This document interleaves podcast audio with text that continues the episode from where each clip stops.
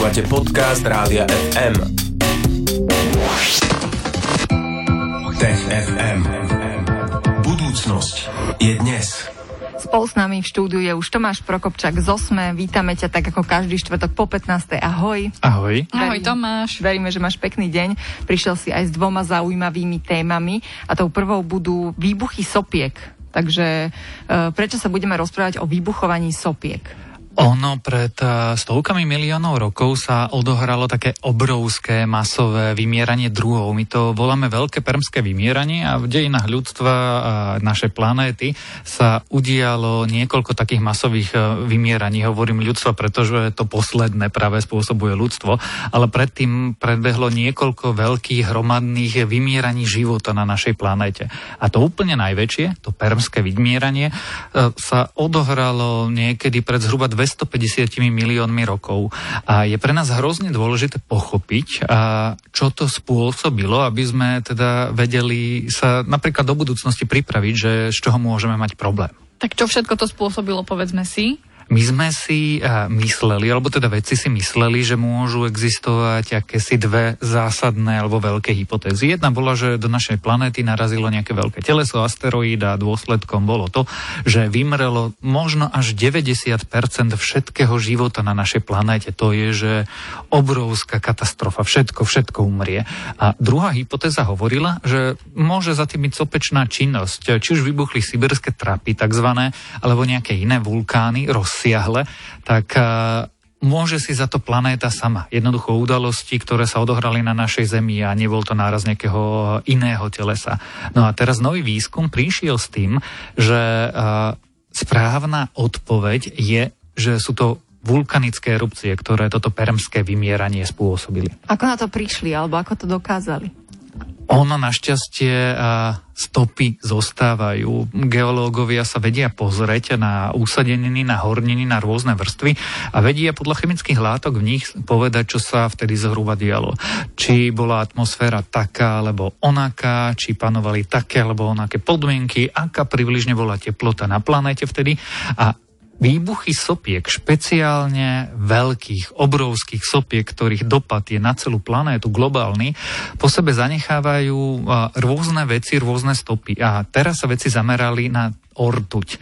Jednoducho pomer ortute v tých usadeninách, v tých geologických vrstvách nám vie povedať, či sa náhodou, ak je to súvislá vrstva v jednom časovom úseku, neudiala nejaká udalosť, napríklad výbuch vulkánu.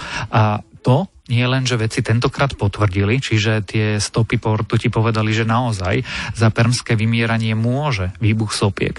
Ale veci zistili, že v skutočnosti to nebol jeden výbuch sopky, ale zhruba s 10 tisíc ročným oneskorením sa odohral obrovský vulkanický výbuch tiež. A kým ten jeden pravdepodobne vyhubil väčšinu života na súši, tak ten druhý spôsobil, že vymrela o väčšinu druhov v mori. Čo si teda z toho môžeme zobrať my, ako si v úvode naznačil, eh, ako by nám to mohlo pomôcť hm, v súčasnosti? Asi sledovať veľké vulkány. Sledovať Yellowstone, čo je obrovská sopka, sledovať veľké vulkány, ktoré môžu spôsobiť niečo podobné. Tiež nám to hovorí, že e, život, ktorému sa darí, je veľmi krehký, že veci sa môžu rýchlo pokaziť. Aj keď sa zdá, že nie, ale vďaka veľkému perskému vymieraniu prišla doba dinosaurov a všetkých tých, ktoré poznáme, ktoré majú tak deti radi a vidíme v dinoparkoch. Predtým prevládali iné živočichy. No a potom tiež vieme, že padol asteroid a prišla doba cicavcov a na konci toho všetkého sme my. No a aj náš život je veľmi krehký a stále sa môže udiať niečo takto obrovsky zásadné a môže to zmeniť celú našu planétu. Takže to treba sledovať a teraz sme o krôčik bližšie k tomu, aby sme vedeli, ako tomu možno predísť. Tomáš, ďakujeme za tieto informácie a o malý moment sa v Tech FM budeme rozprávať o veľkej genetickej mape vtákov, čo to je, čo vedci vlastne vytvorili, tak to sa dozviete, ak zostanete naladení.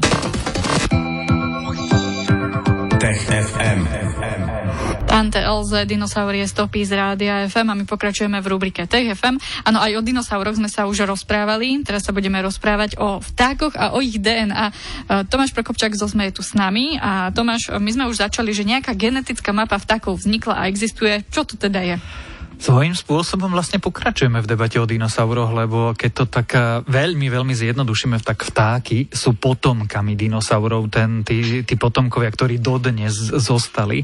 A v skutočnosti sa stalo to, že prvýkrát eh, v dejinách veci urobili genetickú mapu viacerých druhov vtákov.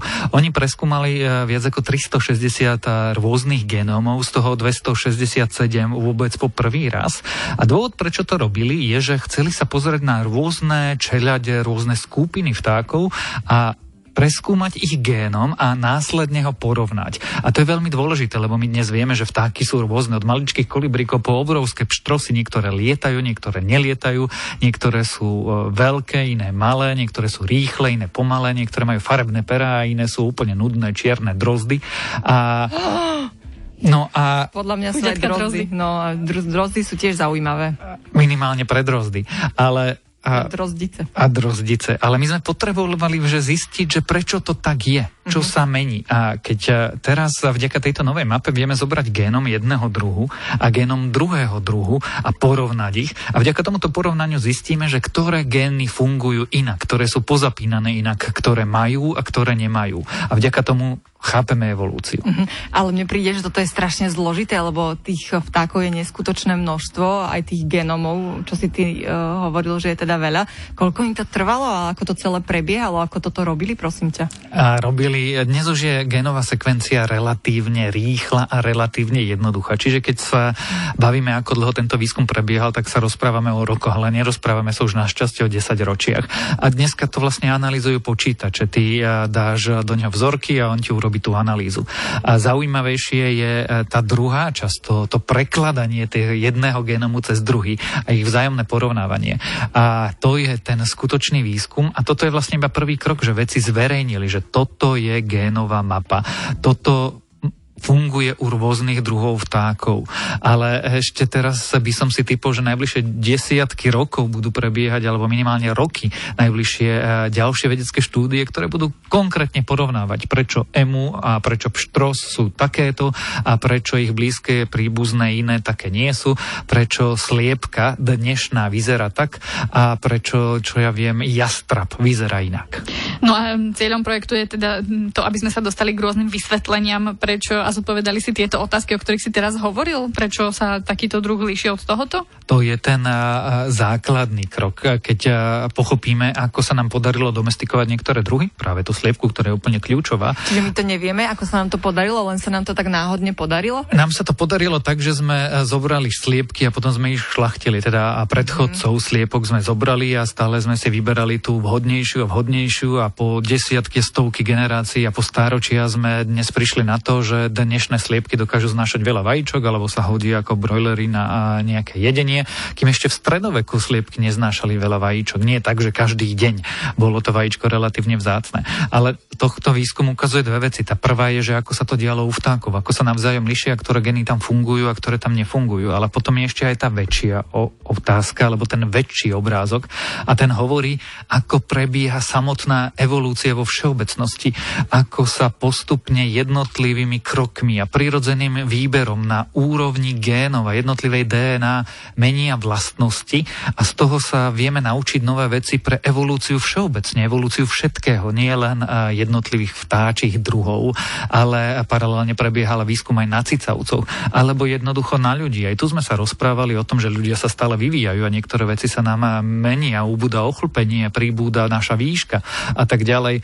No a toto môže byť ten ako keby veľký výsledok základného výskumu, ktorý bude pochádzať z tohto konkrétneho vedeckého výskumu. Uh-huh. Prečo si vybrali ako vtáky, ako prvé? Práve preto, že sa tak veľmi líšia. Uh-huh. A, a sú si relatívne blízke. Porovnávať, vieš, krokodíla s korytnačkou je v poriadku, porovnávať krokodíla so šimpanzom už je oveľa zložitejšie. Samozrejme, že sa dá porovnávať šimpanz s ľuďmi, ale vtákov je veľa. Vtáky sú veľmi rôzne. Začali sme tým, že kolibrík je malinkatý a, a pštros je obrovský. Jednoducho majú vtáčie druhy obrovskú variabilitu. A keď máš veľkú variabilitu vo výsledku, tak je strašne zaujímavé to pozorovať v tých génoch, čo sa deje. Jednoducho je to asi ľahšie a dosť veľa vtákov máme v zajatí, chováme ich a vieme ich akože skúmať, takže je to oveľa ľahšie ako porovnávať hmyz alebo rôzne druhy žabiek. No, toto vyzerá ešte na dlhú cestu, ale držíme vecom palce, aby sme sa mohli v nejakom ďalšom vydaní TFM porozprávať o možno už kompletnej mape raz jedného dňa. Veľká genetická mapa celého sveta. Celého sveta, e, všetkých, e, celej živočíšnej ríše. Tomáš Prokopčak zo ZME tu bol dnes s nami v TFM. Tomáš, ďakujeme ti pekne, budeme sa tešiť na ďalšie vydanie budúci týždeň vo štvrtok po 15. Ahoj. Ahoj. Tech FM. Budúcnosť je dnes. Stream, živé vysielanie a playlisty nájdete na www.radiofm.sk.